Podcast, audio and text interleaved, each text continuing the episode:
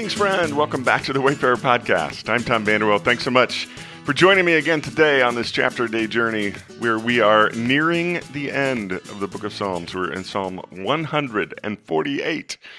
And I really felt verse 14 resonating in my soul this morning. It says, And he has raised up for his people a horn, the praise of all his faithful servants. Now, there's a story in the book of Acts in which Paul and Silas were imprisoned in the dungeon of a town called Philippi.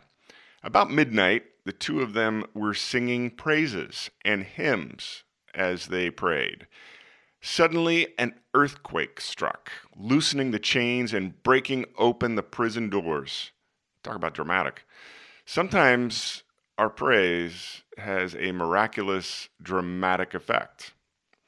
In his book, The Philippian Fragment, Calvin Miller tells the fictional story of a first century pastor in the same town of Philippi who happened to be imprisoned in the same cell along with one of his elders. The pastor sees scratched on the dungeon wall the names Paul and Silas. In the book, The Philippine Fragment, this first century pastor Eusebius writes to his friend about the experience. He writes, quote, Remembering how Paul and Silas sang at midnight as God sent an earthquake to open the doors of the jail, we took courage. Do it again, God, cried Coriolanus near midnight. He began to sing a hymn in monotone, and I joined in. We praised God at full volume with some of the great songs of the faith. Ever and anon, we stopped to see if we could hear even the faintest rumblings of a quake. By three in the morning, we still had not raised a tremor and decided to give it up.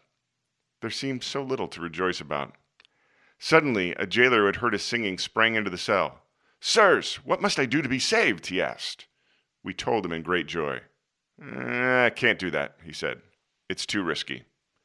As he left, he yelled over his shoulder, Would you cut out the noise? It's three in the morning. Still, I felt better for simply having praised him.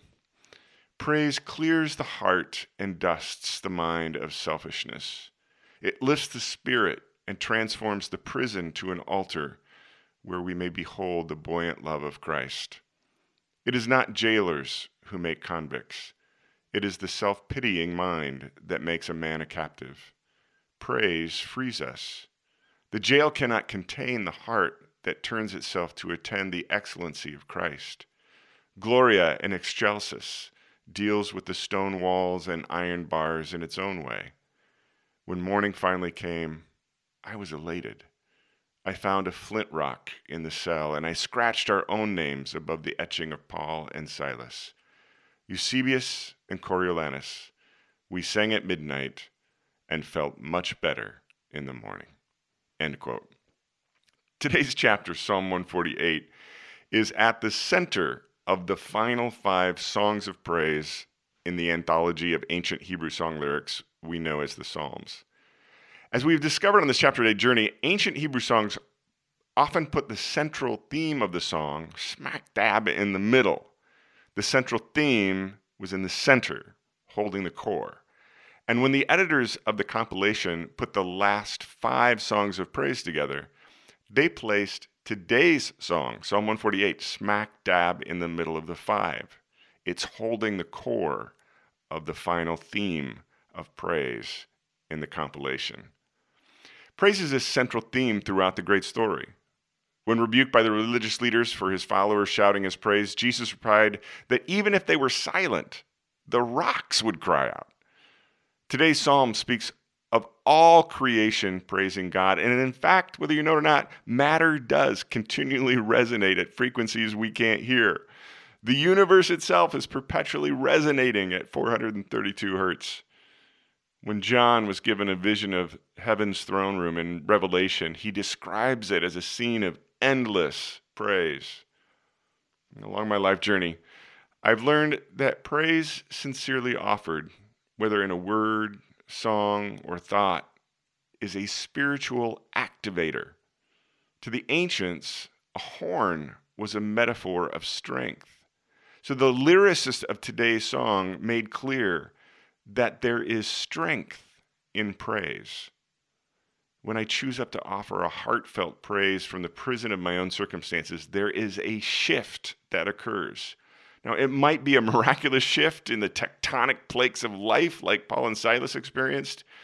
It might simply be a shift in my faith and spirit, as Eusebius and Coriolanus experienced. I've learned not to worry about the results and to simply let my praise hold the core in the moment. And whenever I sing praises in the darkness, I always end up feeling much better in the morning. I hope you are having a great day, my friend, wherever you find yourself on your own journey. We'll see you back here tomorrow.